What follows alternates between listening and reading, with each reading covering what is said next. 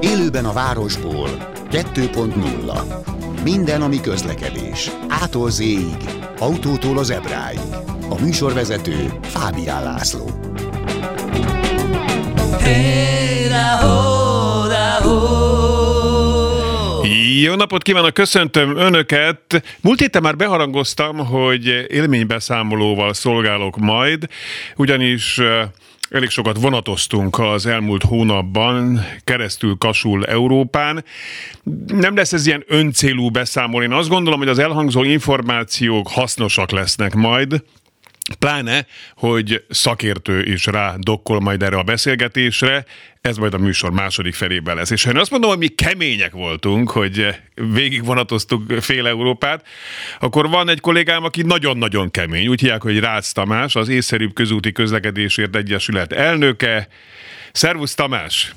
Szia, Laci.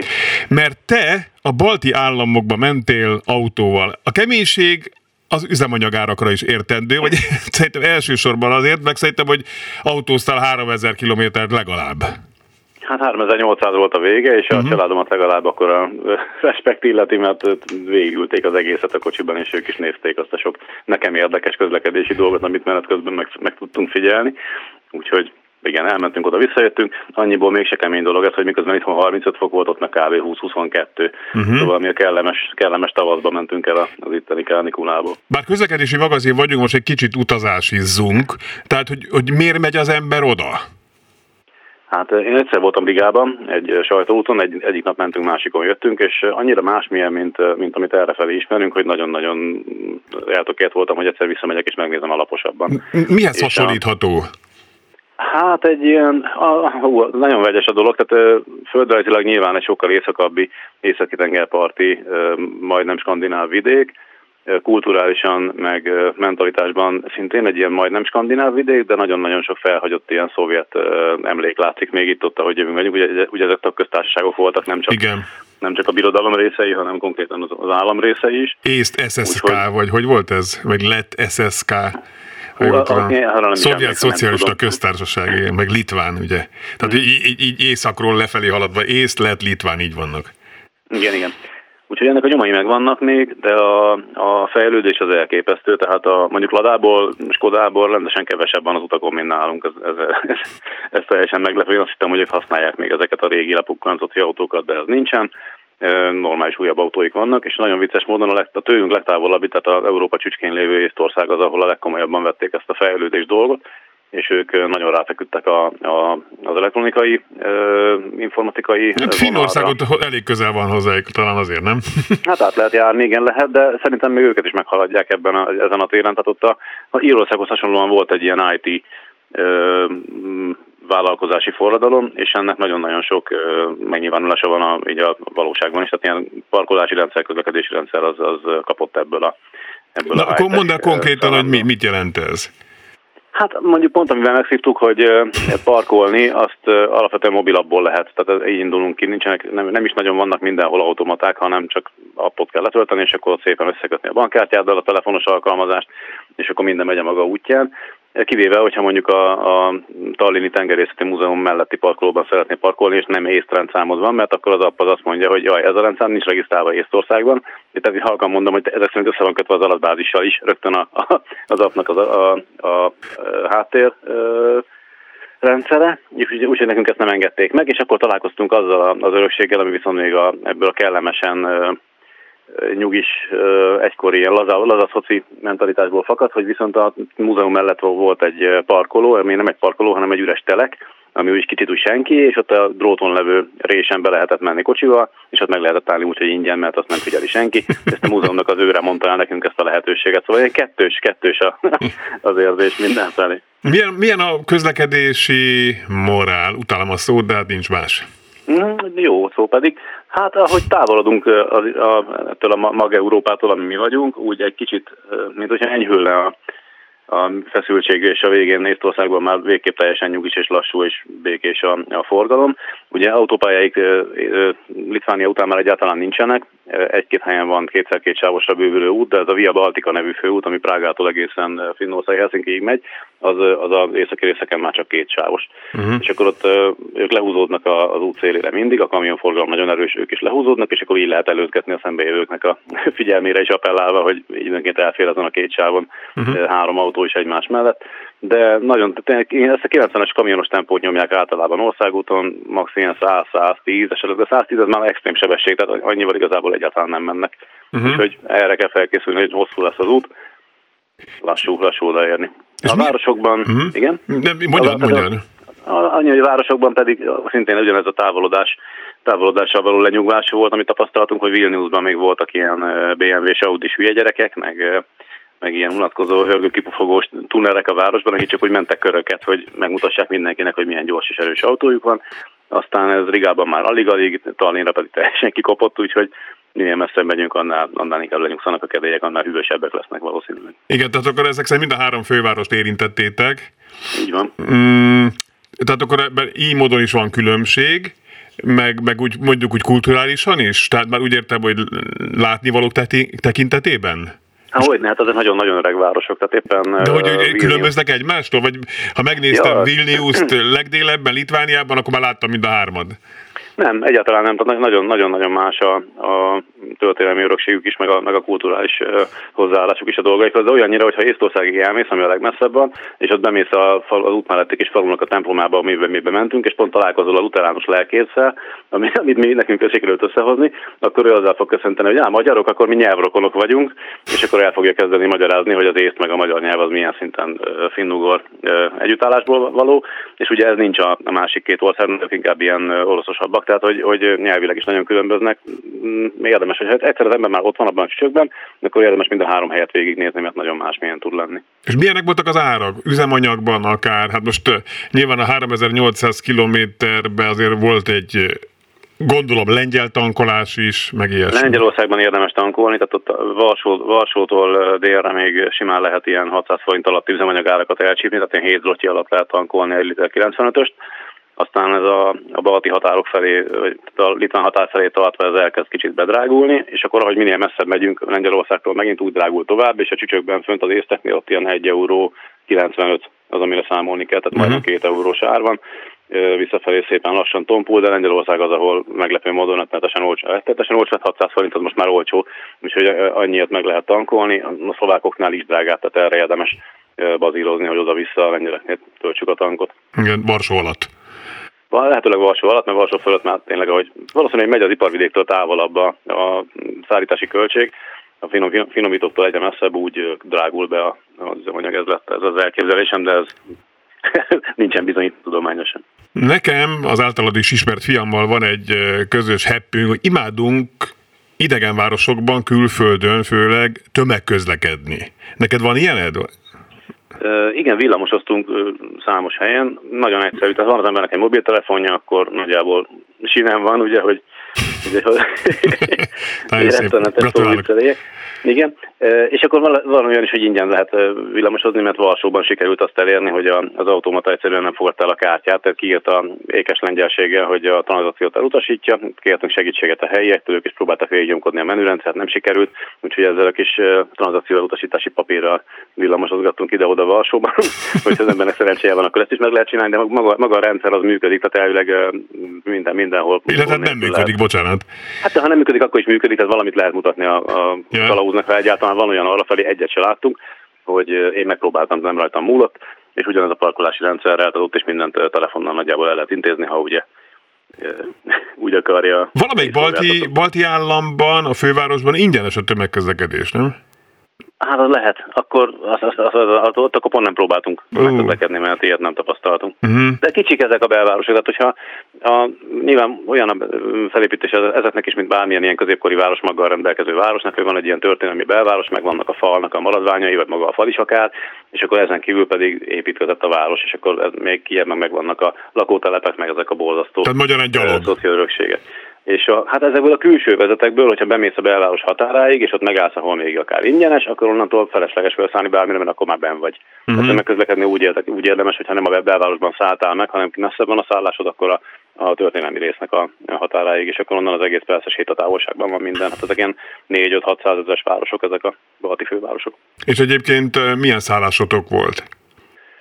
Nagyon vegyes, a Airbnb-ztünk úgy, hogy ahol sikerült, éppen ott foglaltunk valami jó pofát, volt, ahol panel, panelben aludtunk, mert nem, nem volt kedvünk nagyon nézegetni, de pont Tallinnban ott a kikötőben egy hajón sikerült, sikerült meg, megaludni egy kis négy személyes de jó. picike kis vitorláson, amit ugye így hasznosította a tulajdonos arra az időre, amikor ő nem vitorlázik vele a tengerem, úgyhogy ott meg megtaláltuk az orosz bácsit, aki volt egyébként, kézzel lábbal elmutogattuk, hogy mi vagyunk azok, meg ő elmutogatta, hogy mit kell csinálni, hogy ne süllyedjünk el az éjszaka, és akkor ott... Ez, ez, ez, ez most valós probléma lett volna, ha valamit rosszul csinálsz, rosszul húzod le a WC-t, mondjuk akkor elsüllyedtek? Hát nem, az nem, de mondjuk pont a WC, tehát hogy ugye ez egy marinában, egy kikötőben volt az a hajó kikötve, és akkor ott nyilván az ember nem használja azt a vödörnyi méretű mobil WC-t, ami ezeken a hajókon van, hanem akár éjszaka is, hogyha úgy aludik, akkor kiballag a, a marinának a egyébként nagyon tiszta és rendezett kis konténermosdójába, de közben, amikor éjszaka álomítosan átlépsz a hajóról a, a lebegős tégre, és akkor arról pedig a fős tégre, és akkor úgy kell kiballagni a,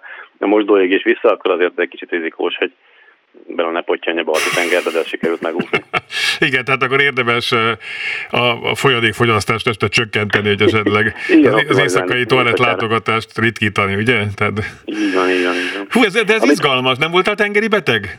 Az nem, az, ott féltünk tőle, az volt a szabály, hogyha 30 km-esnél nagyobb szél van, akkor északnyugati szél, akkor, akkor nem is szállhatunk ott meg, tehát akkor azt törlik az utolsó pillanatban, erre föl, föl voltunk készülve, mert akkor annyira hullámzik, meg összeverődik a hajó, hogy az nagyon kellemetlen, uh-huh. de ez így nem, nem történt, úgyhogy elbírtuk viselni. Valószínűleg, hogyha már az ember 1800 km-t végigült egy ilyen billegő autóban, akkor utána már az a legkevesebb, hogy a tengeren is billeg egy kicsikét, ez már nem volt probléma. És mennyibe fáj egy ilyen szállás most tényleg kíváncsiságból? 20 ezer, tehát 21 ezer. Hát ez nem is sok. Nem, nem, nem. Hát az Airbnb azért nagyon jó dolog. Tehát, hogyha az ember igényeihez képest be tudja lőni, hogy most ő mit szeretne, mekkorát szeretne, és akkor jobban, tehát sokkal jobban kijön, mint egy bookingos. Nem akarok szolgáltatókat keverni, mert ugye most már magánszállások is vannak mind a két szolgáltatónál, meg, meg hivatalosak is, de hát a szállodárakhoz képest töredéke az, amit ilyen, ilyen módon meg lehet csipenteni. Tamás, hát nagyon szépen köszönjük azért. Van még valami esetleg beszorult valami élmény? Igen, igen, Na. egy dolgot még el akartam Na. mindenképpen mondani, hogy ha már a Baltikum, akkor ott a természetnek az abszolút jelenléte az, ami, ami, ami végig érezhető, tehát hihetetlen mennyiségű erdőjük van, uh-huh. és hihetetlen kevés útjuk és városuk, nagyon kicsi a népsűrűség, és az erdő olyan sok, hogy ott nem félnek attól, hogy majd te megkárosítod, tehát gyakorlatilag bármikor úgy döntesz, akkor befordulsz az erdőbe a kocsival, és akkor mész egy kicsit, ameddig szeretnél, és milyen mesebeli, zöld, mohos, tőzeg, lápos, talajos, fenyvesekben, meg fenyves nyíresekben lehet mászkálni, és éppen áfonyaszadon van, tehát hogyha az ember találott még egy helyi nénit, aki megerősíti neki, hogy igen, az jól gondolja, az áfonya nem pedig valami mérgező bogyó, akkor azt is lehet csinálni, amit mi csináltunk, hogy egy órán keresztül négy kézláb két pofára toltuk a vadáfonyát, és végtelen mennyiségben létezik ez ott most nem tudom, itt tart a szezon, de érdemes kihasználni, ha valaki most arra jár. És nem volt ilyen probléma, hogy nagymamám mondta volna, Isten nyugasztalja, hogy ne egyél sokat, mert meghajt, de hát, hogy akkor... Nem, ezt, ezt, ezt pedig mosatlanul lettük, de... De, Igen, de hát akkor tiszta természeti. Nagyon jó. Jó, nagyon köszönöm, Tamás. Az érdeklődést. Rácz Tamást hallották, az észszerűbb közúti közlekedésért egyesület elnökét, ész, lett és litvániai kalandjairól, és ugye még mindig nem az jön, amit beharangoztam a műsor elején, hogy, hogy majd én a vasúti élmény beszámolóimról majd mesélek önöknek. Na most ez teljesen egy zavaros mondat volt, tehát hogy majd a vasúti élményeimről beszámolok önöknek. Annyit spoilereznék, hogy sok vonatunk késett. Még Svájcban is késtek a vonatok, és ez nagyon rímel arra, amivel korá- amiről korábban már Fillérébé Gusztával, az okosutas.hu szerkesztőjével beszélgettünk, hogy elég káoszosak a repülőterek. Ez majd ki fog derülni, a vasúti szakértők majd elmondja, hogy ez miért van így, hogy ott is esetleg munkaerő hiány van. De mi a helyzet a reptereken? Szervusz Gusztáv! Szervusz, itt vagyok. Na, szóval mi a helyzet a reptereken? Tehát, hogy még mindig van ez a káosz? Van egy kicsit javult a helyzet, uh-huh. tehát mhm. kisebbek a, a sorok, de kisebb a szakadás a bellátási láncban. Tehát ugye az a probléma, hogy, hogy elég sok szakterület lóg egybe, és ha bármelyiken egy icike-picike zavar van, akkor az utas már csak a káosz látja.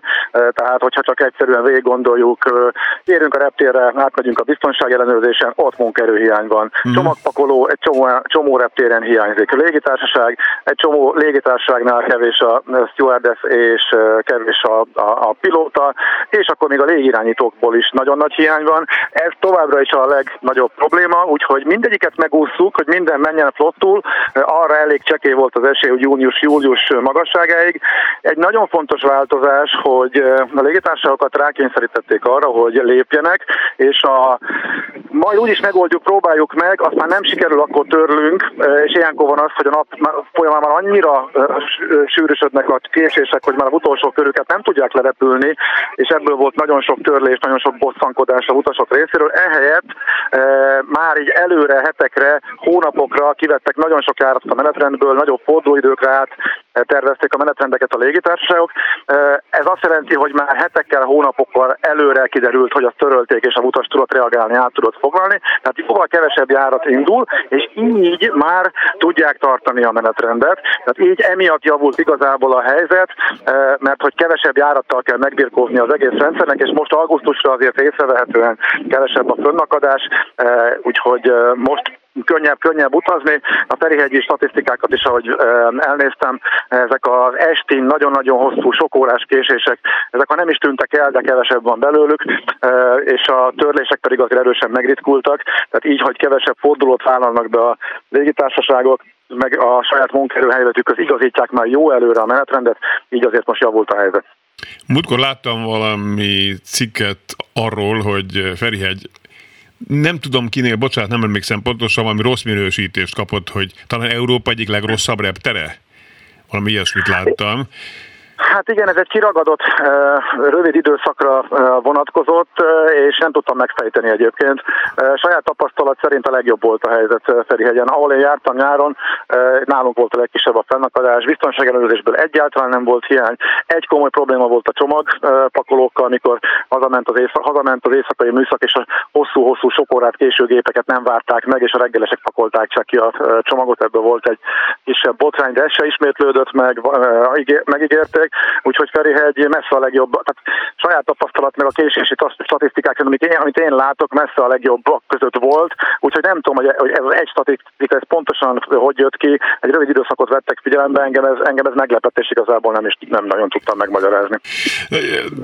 Rímel egy kicsit már az én élménybeszámolóm egy része, amit mondtam, hogy minden vonatunk késett, szinte Európában. Volt, ami másfél órát késett például, egy, uh-huh. egy Milánó-Frankfurt viszonylatban, Budapestban, álltunk egyébként egy alagútban 45 percet, majdnem oh. perceket sötétben, előtte meg 300-al rongyolt a vonat, ez a Freccia Rossa, ez a vörös nyíl, az, azt jelenti igen, magyarul. Igen, ez, ez, ez olasz, olasz gyors. Az igen, az, így nagyon, van, nagyon olasz nagysebességű vonat. Szépen gondolkodtunk, hogy itt állunk itt, és ott billegett a, az alagútban a vonat, és éppen állunk, és mögöttünk is tudják, hogy mi itt állunk, de minden, ez, ez, ez csak a mi paránk volt tudják, egy kicsit. Tudják, tudják. Persze. De mindegy, csak, csak azt akartam mondani ebből, hogy, hogy majdnem minden vonatunk késett, kivéve a Bécs Budapest MÁV. Tehát, hogy az, az pontosan indult, pontosan érkezett. Tehát mindegy, szóval ez ilyen érdekes volt. Mm. És most az, hogy fennakadások vannak a repülőtéren, ezt csak azért is kérdezem önző módon, mert egy kedves barátom holnap utazik Brüsszelbe, és mondta, hogy másfél órával előtte tehát a repülőgép indulása előtt másfél órával érkezik majd a repülőtér, és én arra gondoltam, hogy ez lehet, hogy ebben a helyzetben kevés. Te mit mondasz? És nem csak Ferihegy vonatkozásában, hanem úgy egyébként is. Hogy mennyi most az, a, mielőtt érdemes kimenni? Ferihegyen bőven elég volt egész nyáron, Ferihegyen egyáltalán nem voltak sorok, nagyon minimális, csak a reggeli csúcsban, amikor egyszerre indul uh, tizenvalahány gép 6 és 7 között, akkor volt, ez a 4 és 5 között uh, voltak kisebb sorok, egy saját tapasztalat szerint. Brüsszelben voltak gondok, Amsterdam továbbra is gócpont, ott továbbra is nagy sorok vannak, uh-huh. Angliában Gatwick továbbra is nagyon nehéz, illetve Manchester lett most, a, ahol nagyon sok késés van és komoly problémák vannak. Most nem is annyira Heathrow, bár ugye Heathrow is még továbbra is, tehát ezek továbbra is a gócpont repterek, de azért a repterek többségén eh, nincs ilyen probléma. Most nyilván, eh, miután ez folyamatosan változik, és nem lehet napról napra eh, követni, ezek az elmúlt heteknek a statisztikáiból van, amit most mondtam. Nyilván észszerű mindegyiken kimenni inkább egy kicsivel korábban. De mit jelent konkrétan, Mondjuk, Gusztáv, konkrétan? Hát, No, hát én Ferihegyen nem megyek ki másfél órán hamarabb, mert nem volt probléma, és mm. a reptérnek határa volt ígérete, és be is tartotta, hogy van elég e, ember a biztonsági ellenőrzésnél. Induló utasnál egyébként más kockázatom nincs, e, hogyha nem adok föl csomagot. Nyilván, hogyha van csomagfeladásom, akkor van még egy check-in pultom is, e, arra megint érdemes e, rászánni fél órát, egy órát pluszban. E, hogyha csak kézipodgyással megyek, és csak a biztonsági ellenőrzés az egyetlen sorállás, e, akkor Ferihegyen én simán másfél óránál kimerek menni, nincsenek e, nagy sorok. Ráadásul nagyon sok magyar embernek van olyan bankkártyája, ami jogosít arra, hogy a gyorsító sort igénybe vegyük. Ha pedig véletlenül nem, akkor még mindig azt lehet mondani, hogy szeretnék pénzért venni gyorsítást, és akkor előre lehet menni. Ugye ez a pénzért megveszem a, a gyorsító sort, ez a káosz reptereken nem működik, tehát ott a gyorsító sorba is káosz van, tehát ott ezzel már sajnos nem lehet kikerülni. Úgyhogy mondom, a nagy, az ismert káosz repterek, amit felsoroltam, ott továbbra is azért ezt a három órát tartanám, három-négy óra előtte. Uh-huh. És majd ha, bocsánat, csak káosz reptérre, vagy adott esetben Ferihegyen is történik egy olyan, hogy véletlen bekáoszosodik, ami nem történt meg nyáron most, akkor tegyük hozzá, és emiatt lekéssük a gépet, akkor ki a hibás? Uh-huh. Hát ez egy nagyon-nagyon jó kérdés. Van egy európai, egy európai fogyasztó élelmi szabályozás van, aminek a rendelkezéseit a légitársaságok természetesen a saját kényük, kedvük szerint értelmezik. Van egyrészt, ez érdemes megkülönböztetni, van egyrészt rendelkezés a pénzbeli kártalanításra, ami viszont csak akkor jár, hogyha a légitársaság hibájából történt a hosszú késés, illetve a törlés.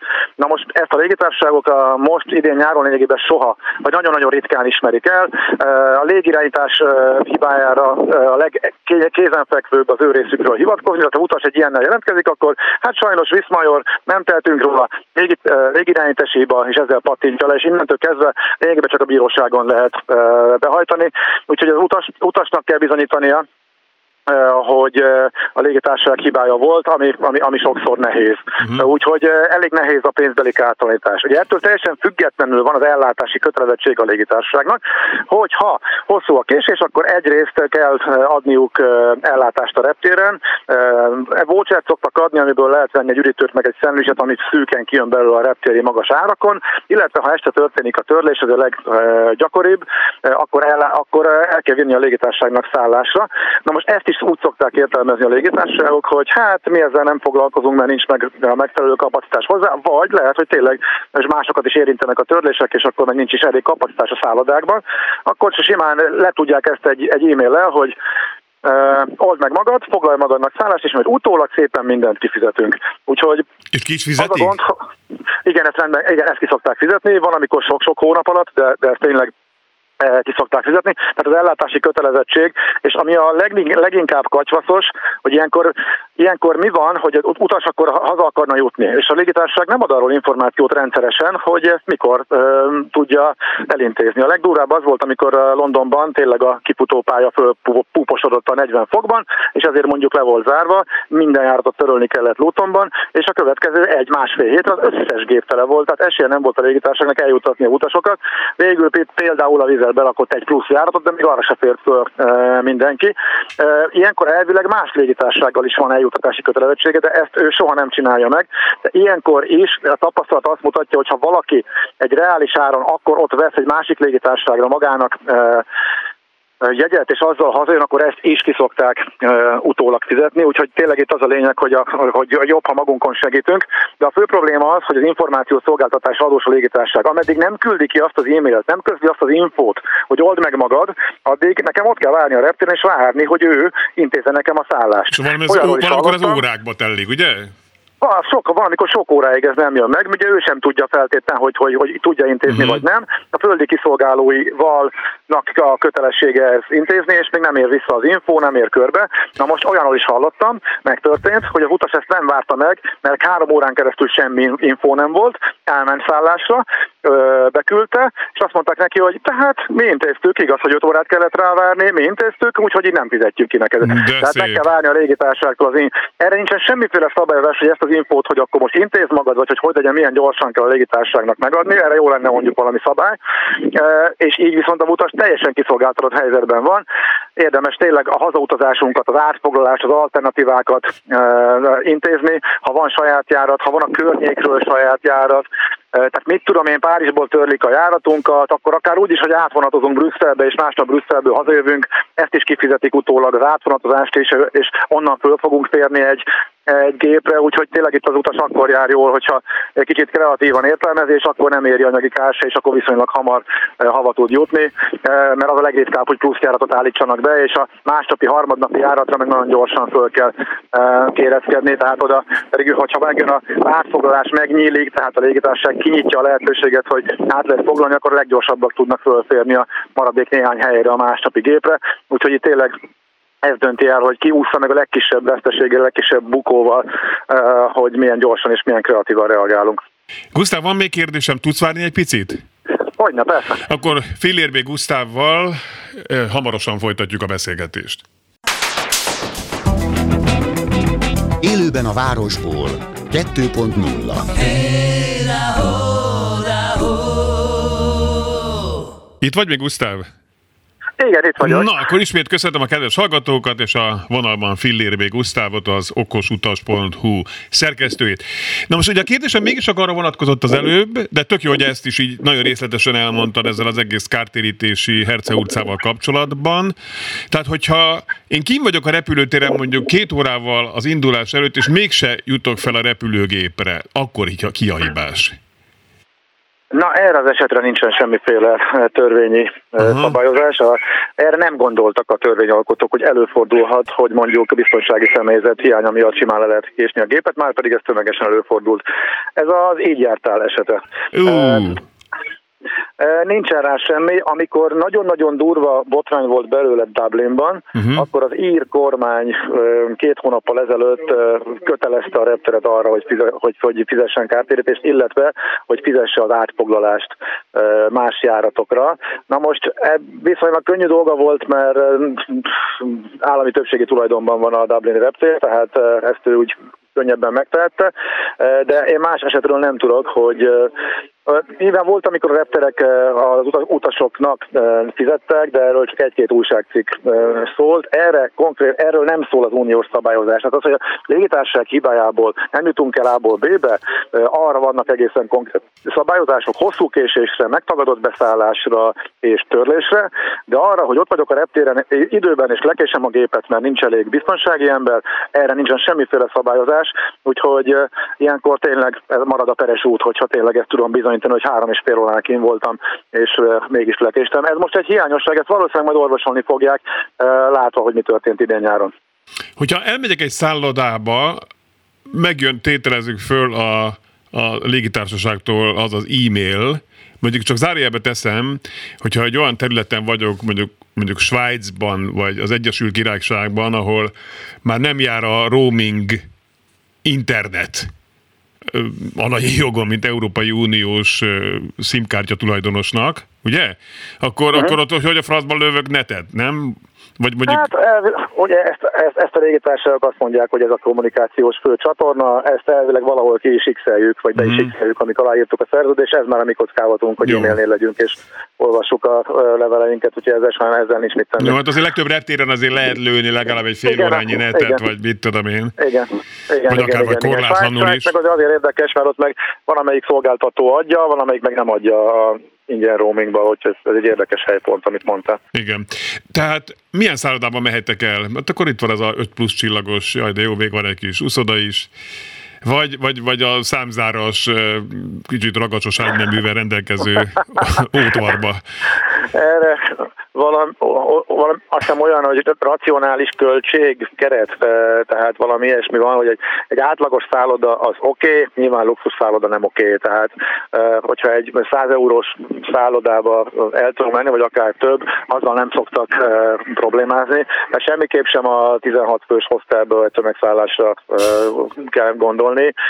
A környéken egy átlagos szálloda, hogyha elérhető, hogyha van, akkor ezt ki szokták fizetni. De nincs forszízőben, ugye? Tehát azért róla, tehát tehát nem mutatjuk, ez, tehát más nem úgy működik, hogy csak és nem, nem áfástámlás dolog, az egy magyar specialitás, tehát ha egyszerűen igazoljuk a foglalással, vagy bármivel, amit kaptunk ott egy papírt arról, hogy ott aludtunk, meg ennyit fizettünk, akkor az elegendő, és akkor azt utólag kifizetik. Uh-huh. Jó, hát ez, ez egy izgalmas dolog minden esetre, tehát, de nem az a fajta izgalom, ami mondjuk egy vidámparkban. Tehát, hogy... Nem, nem, nem, ez, erről lemondana mindenki természetesen, és igen, és, és, és, és az, az kétségkívül úgy van, hogy ilyen esetben a leglát látványosabb a különbség mondjuk az ultrapapadosok, a papadosok meg a hagyományos légitársaságok között, akik utóbbiak sokkal könnyebben és normálisabban viszonyulnak és átfoglalnak, az ultrafapadosoknál a szolgáltatás a két darab e-mail. Ha éppen úgy látják, hogy nem tudnak szállást szervezni, meg, meg akkor utólag valamikor fizetnek. Tehát ilyenkor is, ilyenkor látszik, hogy igazából más a szolgáltatás. A normál fapados már ennél jobb? Hát érezhető a különbség, tehát például az, EasyJet, ami, ami ő rendszer, ő nagyon nagy energiákat fordít arra, hogy, hogy megoldja a szállást. Neki szerintem több le is van foglalva, és az applikációjában profin kommunikál. Tehát folyamatosan ott vannak az információk, hogy most ezért töröltük a járatot, most a személyzetnek pihennie kell, ekkor fog újraindulni, most az időjárás javul, nem javul. Ott, ott igazából végig lehet követni a, a, az infokat arról, hogy, hogy, hogy mi történik. Tehát van egy központi kommunikáció. Ezt mondjuk az ultráknál Ryanair, Vizer Ryanair, nem láttam. Ők mm. küldenek egy e-mailt vagy kettőt, egy a törlésről, egy meg arról, hogy lehet átfoglalni, mert megnyílt a felület, egy meg arról, hogy hát nem sikerült szállást intéznünk, old meg magad barátom, és akkor náluk ezzel le van tudva a dolog, és igazából miután így is lehet értelmezni a szabályozást, még eddig emiatt ők, ők, ők nem részesültek semmiféle feddésben, bírságban vizsgálat nem indult ellenük, ez elvileg megfelelhet ezek szerint a, a, a szabályozásnak. Nagyon szépen köszönöm. Oké, okay, nincs mit. Fillérbi Gusztávot az okosutas.hu szerkesztőjét hallották, és akkor most következik az az élménybeszámoló, amit eh, ígértem önöknek, Múlt hónapban elég sokat vonatoztunk a, a, a fiammal. Sajnos a feleségemnek nagyon sok munkája akadt, úgyhogy most idén ez kicsit furcsa nyaralási szituáció volt, és nekem úgy indult az egész, hogy hivatalosan el kellett mennem Genfbe, illetve a Genfitóhoz, még a svájci területre, ott indult ez az egész hatacáré, és hogyha már ott vagyunk, akkor, akkor még ott a környéken legyünk el, és aztán Hmm, talán egy bő hónappal ezelőtt, nem, nem hát egy már hónapja mentünk el, akkor kb. két hónappal ezelőtt az adásban beszélgettünk Magyarit Zoltánnal, a regionálbán.hu szerkesztőjével, hogy milyen lehetőségek vannak vonatozni. És akkor ő mondta ezt az Interrail globál jegyet, amire teljesen rácuppantunk mi is. És, és akkor meg, megvásároltunk egy ilyen, ilyen bérletet. De közben Zoli is itt van a vonalban. Szervusz Zoli! Szervusz, Laci, üdvözlöm a kedves hallgatókat. Tehát most én, én most... Élőben az útról. Tessék? Nem a városból. Ja, jó, oké. Okay. Na most, most csak azért nem hajolok le itt a nagyságod előtt, hogy ezt az ajánlatot mondtad nekünk, illetve ezt a lehetőséget, mert akkor nem hallani engem a mikrofonban, de tényleg na- nagyon jó volt. Tehát, hogy, és aztán még emeltük úgy a tétet, hogy egyszer csak a fiamnak jött egy ötlete, mert ő, mivel még 11 éves, ezért ő ingyen utazhatott velem. És hogy papa, hát menjünk akkor első osztályon. Mondom, az anyád úristeni, tehát persze. Mondom, akkor fölhívom a feleségemet, hogy majd ő jól lebeszél minket, mert egy, mi egy ilyen alapbérletet vásároltunk, ami azt jelenti, hogy négy napos, tehát négy nap napot vonathozhatunk, de egy hónapon keresztül, tehát Budapest, Genf, egy nap pipa. Akkor következő héten mentünk Olaszországba pipa, és akkor így, így, így lehet. Akkor van, de van öt napos, hét napos, akkor vannak ilyen összefüggő hét napos, akkor hogy hét napon keresztül mehetsz keresztül Kasul össze-vissza, illetve van, és akkor a, így haladunk, és akkor van a csúcs, ami a, a 90 napos bérlet, amikor 90 napon keresztül bármennyit és bárhol mehetsz. Az már valamilyen 900 euró körül van, A miénk az a, a nagyszerű forint-euró árfolyamon is 100 ezer forint volt, illetve lett volna, első osztályon pedig 120 teteje.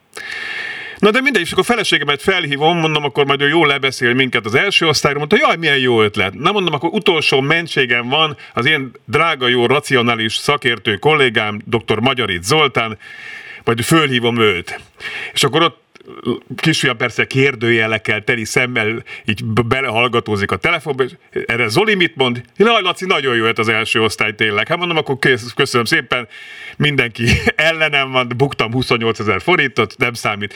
De igazad van, és ez, ezért is nagyon hálás vagyok, mert te nem azt mondtad, hogy majd ott pöfeszkedhetünk az első osztályon, hanem az, hogy annyian utaznak majd vonattal idén, hogy legalább az első osztályon kényelmesen tudunk menni. És azért volt igazad, mert már a Budapest-Zürich vonalon, Budapest-Zürich vonal, amikor mentünk, a másodosztályon már a földön ültek az emberek. Tehát nagyon, nagyon, nagyon kemény volt a, a, a helyzet. És amiről még nagyon szeretnék beszélni ebben az élménybeszámolóban, hogy hiába az ember megvásárolja ezt a jegyet 128 ezerért, nem kalkulálható a végösszeg mégsem, mert helyjegyet is kell vásárolni. És ezt nem tudom, te tudod ez, Zoli? Itt vagy még, Zoli? Itt vagyok, Jó. igen. Tehát, hogy... hogy tudom, bocsánat, közben én is osztályon nőnek el. Én a múlt szombaton a 61-es számú München Budapesti Igen? jutottam bele, és ott az első osztályon is az összes hely foglalt volt, és a másodosztály is gyakorlatilag 100%-os kihasználtsággal. Tehát igen, most ez a nyár, ez ilyen. Valószínűleg az üzemanyagárak miatt, mint ahogy én is, ráfanyalodunk a vonatozásra. Nem jó szó, mert mi imádunk vonatozni, és mi imádunk minden pillanatát. De mondom, kalkulálni kell. Egyébként vannak különbségek árakban országonként. Tehát Magyarországon, Ausztriában, Németországban egyébként osztálytól függetlenül, tehát úgy értem, hogy első vagy másodosztálytól függetlenül, meg a hoztól függetlenül, általában 3 euró egy helyjegy fejenként. Ez jól mondom? Igen, ezt jól mondod, ez még ez az úgynevezett old school, uh, aki még ismeri a CIV díjszabást, tehát ez a CIV díjszabás. Uh-huh ez a hagyomány, ez a nagyon hagyományos nemzetközi díszabás még, ami nem is tudom, nem mondom, hogy az átkosból maradt itt velünk, mert, mert nyugaton az nem volt, de hogy ez még a, ez még a, nagyon, ez még a nagyon hagyományos nemzetközi díszabásnak a, a mai, uh, hogy mondjam, utánérzése ez a három euró. Na most nyilván ezt a, az élelmesebb nyugat-európai vasutak, főleg aki nagysebességű vonatokat üzemeltet, őket igyekeznek meghekkelni, ebben nyilván bele is futottak. Tehát a Svájc, Németország tengelytől nyugatra mindenki szépen elkezd téged valamilyen Igen. módon rántani. És általában az a, az a mondás, hogy akkor a nagysebességű vonatok, ami globál díjas, arra akkor a helyet sem 3 euró általában, hanem akkor ott valami így van, igen. Hát úgy, egyébként érdekes, Svájcban nem kértek, semmelyik vonatra nem kértek helyjegyet, és ott az első osztály tök üres volt. Tehát ott, hát az, mi, bocsánat, mi lomisoknak hívtuk magunkat, mert tele voltunk hátizsákkal, sátrat vittünk, meg volt egy lukas nejlon szatyrunk, amiben az élelmiszereket vittük magunkkal. Tízből kilencszer, mikor úgy haladtunk be az első osztály felül, szóltak volna már az emberek, vagy szóltak is, tehát látszott rajtuk, hogy hát ezek biztos véletlenül kerültek ide. Igen, akartam is mondani, hogy ez jól lehetett a svájci első osztály. Igen, volt kontraszt, volt kontraszt. Igen, kicsit, volt kicsit, kontraszt, tehát Kicsit az ellenőrzőn is úgy láttuk, na most de persze ezt lehet, hogy csak mi így utólag viccesen képzeltük bele a fiammal, hogy mikor jött oda, na ezt jól elkapom most ezeket itt, és akkor fölmutatta, és nagyon kedvesen még kicsit meg is hajolt, és jó utat kívánunk. Majd mi elővettük a kis fémtálunkat, és műzlit reggeliztünk a vonaton. Úgyhogy mi mondom, mi lomisoknak hívtuk magukat, de a fiamnak, fiam imádta ezt a kontrasztot egyébként hozzá kell tennem.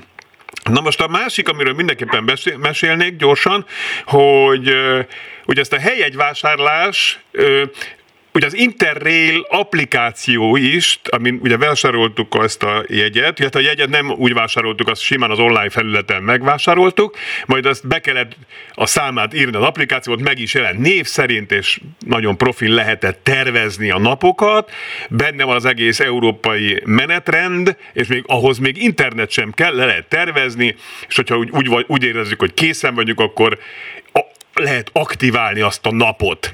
Egyébként nagyon fontos tudni, ezt, ezt, ezt nagyon jól a nyugati pályadvaron mondták el nekünk a nemzetközi egypénztárban, hogy, hogy most úgy van, hogyha ha még este 23.59-ig elindulunk egy vonattal, azzal még végig mehetünk, és az még egy napnak számít. De ha jól tudom, te, mint ha azt mondtad volna, régen ez pont fordítva volt, hogy este lehetett elindulni, vagy az, ez hogy volt régen? Hogy, hát, hogy... Úgy, hát úgy volt, hogy 19 óra után szálltál fel az éjszakai vonatra, akkor számított a következő, tehát akkor a következő Aha. napot kellett már kezelned, és akkor a következő egész nap benne volt tehát ez az éjszakai vonathoz volt egy ilyen könnyítés, hogyha 19 óra után indultál el, akkor arra a napra már nem, tehát, tehát aznapra kvázi nem kellett lyukasztanod idézőjelbe egész Mm, hát, Ez mindegy. Igen. Igen, mert egyébként nem találtunk sehol olyan lehetőséget. Egyszer majdnem sikerült, de pont 0 óra egy perckor indult a vonat, komolyan mondom valahonnan, hogy az, az, az így buktuk, de nem is akartunk nagyon éjszaka menni, pláne nem a fiammal, és még egy, ami egyébként fontos, hogyha az Interrail alkalmazáson belül akarunk helyjegyet vásárolni, mert ő fölajánlja mindig, hogy vedd meg náluk, az mindig drágább. És a legjobb, ezt is te, te mondtad nekem, mert azért, hát egész Zoli, tudni kell kedves hallgatóknak, hogy azért jó néhányszor hívogattam itt az út során, például egy késés kapcsán is, hogy most mit csináljunk, mit csináljunk, aztán nagyon jól sikerült, majd milyen ezt, azt is elmondom, illetve, hogy nem tudtam helyjegyet venni csak az Interrail oldalán, és ott nem tudom, drága lett volna, és mondtad, hogy az, az ÖBB-t próbáljam meg. És komolyan mondom, letöltöttem az ÖBB alkalmazást, az SBB-t, vagyis a svájci vasútét, ott semmit nem lehet venni helyet, a Deutsche Bahn, a DB alkalmazás, ott se lehet simán csak helyet venni, az csak a weboldalukon lehet.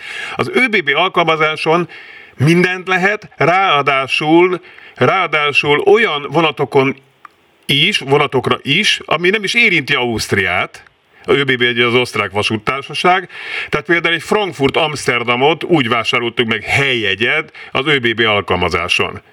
Tehát ez nagyon jó cucc, csak így mondom. Ráadásul írják, hogy melyik vágányra érkezik, késik, akkor stb. stb. Tehát ilyen nagy online is működik az egész rendszer, be van kötve még a külföldi vonatok is mondom, tehát hogy az Amsterdamból jöttünk visszafelé Frankfurtba, és azt is mutatta, hogy az a vonat késik, de se baj, mert Frankfurtból a Frankfurt-Bécsi járat is késve indul. Pont. Igen, erre lehet azért alapozni, hogy minden késik most egy kicsit, főleg a De miért, miért Zoli? Most ugye ezt tudjuk, itt előbb elmondta Gusztáv, hogy, hogy a, repület, reptereken emberhiány van. Akkor vasútnál is ez van? Vagy miért? Minden vonat késik. Zoli, Svájcban késett a vonat. Még egy, még egy Genf, Lozán viszonylatban is, ami mit tudom én, 45-50 perc, ott is 5 perces késett a vonat. Ami nekünk súlyos volt, mert majdnem lekéstük a Montreux csatlakozásra, amivel aztán mentünk le Olaszországba. De miért késnek a vonatok? Igen, Svájcban az is már elég súlyos. Szerintem azért késnek a vonatok, rengeteg a vágányzár. A német hálózat például most egy katasztrófa film, gyakorlatilag minden uh-huh. fővonalon valamilyen vágányzár van, tehát teljesen összecsúsztak a vágányzárak.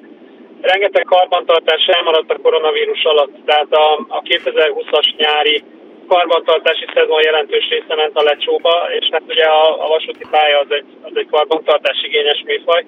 Tehát rengeteg ilyen elhalasztott karbantartás megy, Személyzethiány szerintem kifejezetten nincs, viszont olyan probléma van, hogy, hogy nagyon sok természeti esemény is volt. A melegtől kezdve árvizeken keresztül mm-hmm. nagyon sok. Erdőtűz, mi azt meg is szívtuk Olaszországban. Ez, így van, így van, így van, erdőtűz, tehát most nagyon sok természeti esemény is összecsúszik, és ez a repülőt ugye kevésbé érinti, mert a repülő az ugye kigépen száll fölében. A vasutat minden érinti, tehát ha tarlótűz van, akkor, akkor áll a vasút, ha te érted, tehát ha, ha magas a vízállás, a folyón állhat a vasút. A, a harmadik része meg az, hogy, hogy egyszerűen a terítettség miatt, ugye a Németországban ez a 9 eurós regionális jegy került bevezetésre kicsit előkészítetlenül, kapacitás ugye nem volt hozzá. A terítettség miatt nagyon sok országban e, túltartózkodnak a vonatok, e, határállomásokon problémák vannak a túltöltött vonatokból, illetve egyszerűen a, a személykocsi állomány e, fejlesztése, illetve a személykocsi állomány karbantartása egy kicsit szétcsúszott a Covid alatt olyan szempontból, hogy nem volt annyi utas. Tehát picit hasonló a repülőhöz szerintem, de nem elsősorban a személyzet hiány, hanem, hanem inkább technikai oldalon van a, a probléma. Aztán amit még fölírtam ide magamnak itt címszavakban, Svájcban bedőlnek a vonatok, de nem csak ott aztán rájöttünk, de az annyira jó érzés, hogy megyünk így a vonaton, és így bedől a kanyarokban, de ez csak ilyen kis érdekesség. És egyébként ez az Interrail globális... Igen? Bocsánat, ez egy, egy, egy ősi olasz technika, tehát most itt félig meddig ilyen autós szakemberrel beszélgetek, ha jól tudom. Az, az egyébként ősi olasz technika, ez a kanyarban bedőlős, valószínűleg a, a, a motorosoktól vették át, aztán aztán több kézen közön keresztül került vissza a franciákhoz a technológia. Csak uh-huh. érdekesség. Közben kérdezi valaki SMS-ben, hogy üdv létezik Interrail applikáció. Igen, létezik. Hasonló korú gyerekkel hasonló tervet szövegetünk jövő évre köszönettel. Hajrá, nagyon jó, én csak javasolni tudom. De mondom, tehát itt, itt például, amikor Genfből mentünk le Cservinyánó nevű településre, az Velence mellett van, oda már 28 svájci fran volt kettőnknek a jegy, és egyébként iszonyat bénák voltak. Az csak, on, az csak offline, tehát személyesen bemenve az állomásra, a Genfi állomásra tudtuk megvenni, és össze-vissza kavartak, kiadtak egy rossz jegyet, vél, hál' Istennek már eljöttem a pulttól, és észrevettem, hogy, hogy nem csak Milánóig adták nekünk a, a helyjegyet, akkor vissza, jaj, akkor kezdődik előről minden.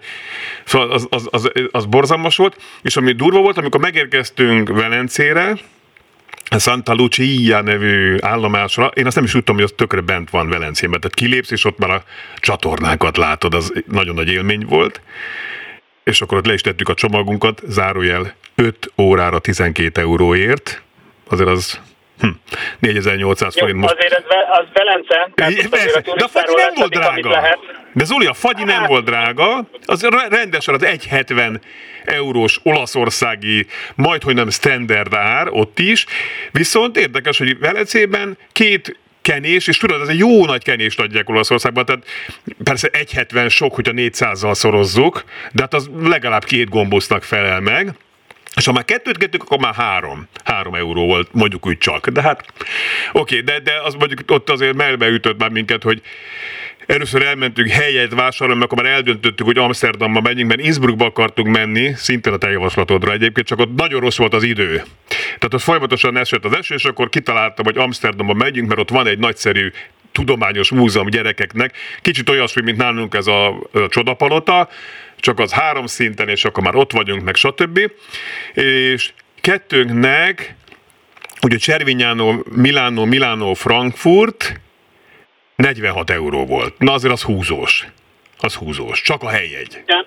Csak igen, a, ez tehát azért mondom is a kedves SMS írónak is, hogy ezzel kalkulálni kell marhára.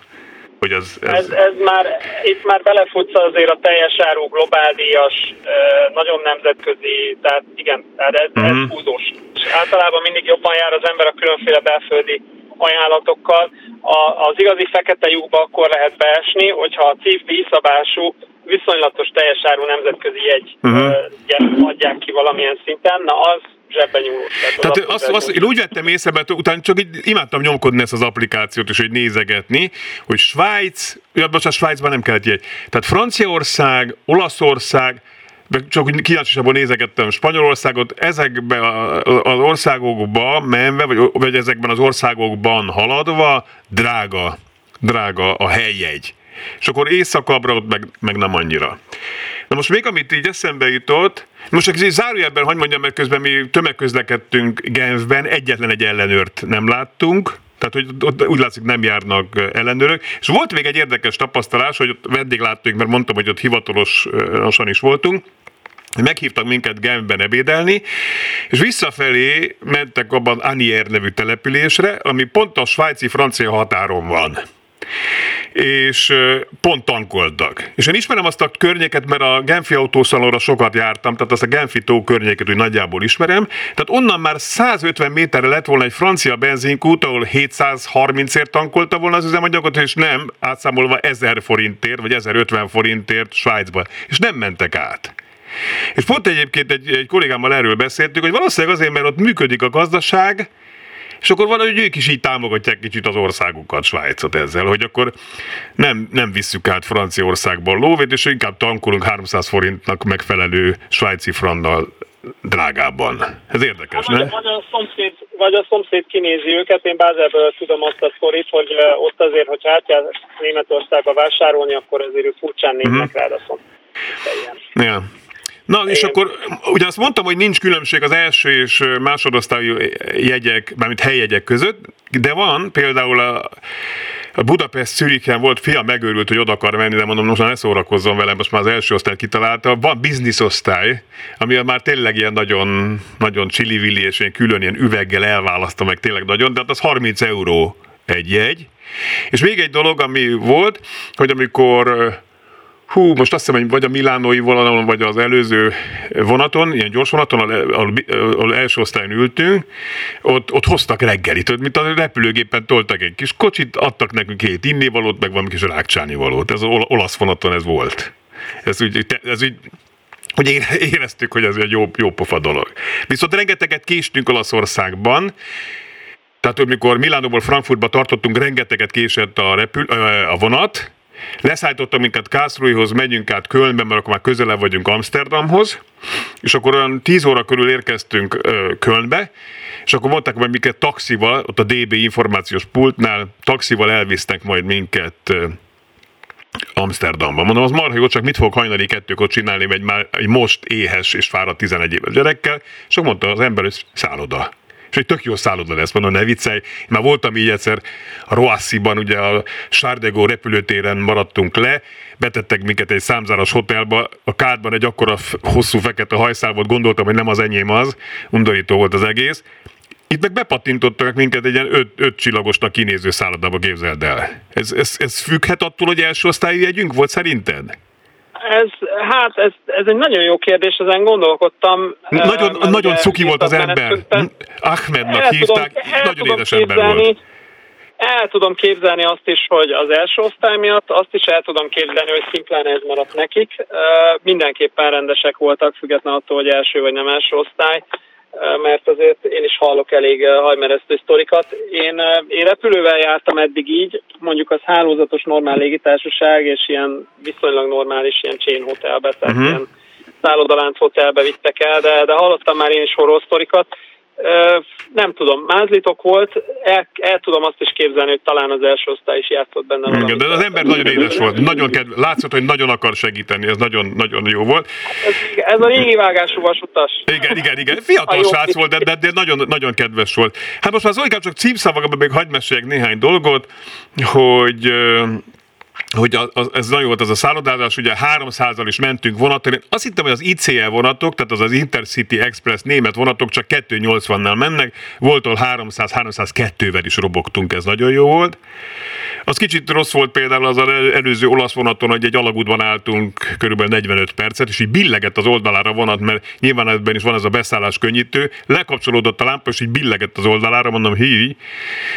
Ami viszont más, nagyon jó volt még, az IC-ekre lehet ilyen panorámai jegyet kérni, amikor legelől ülsz a vonaton, és akkor kilátsz a vezető mellett. Gyakorlatilag az is egy nagyon jó ez, dolog ez volt. Csak kétféle, igen, ez csak kétféle IC-n működik a tén, ami, ami Bécs fele jár, illetve a, a egy, kettő, hármas, harmadik generáció működik az egyes kettesen nem működik. Mhm. Egyébként azok a 280-asok. Tehát Igen. akkor egy összerakom, hogyha 300-as és panoráma, akkor hármassal utaztatok.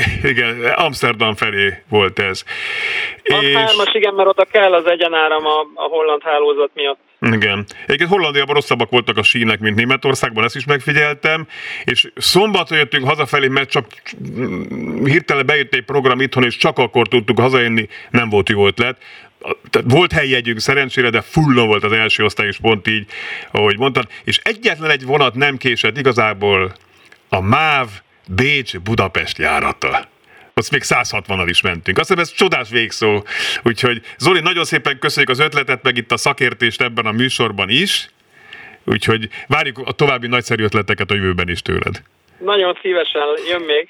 Magyari Zoltánt hallották a regionálbán.hu szerkesztőjét, illetve Fábián Lászlót. Köszönöm szépen a mai adás elkészítésében közreműködő Lantai Miklós adásrendező segítségét. Jövő héten folytatjuk. Viszont hallásra!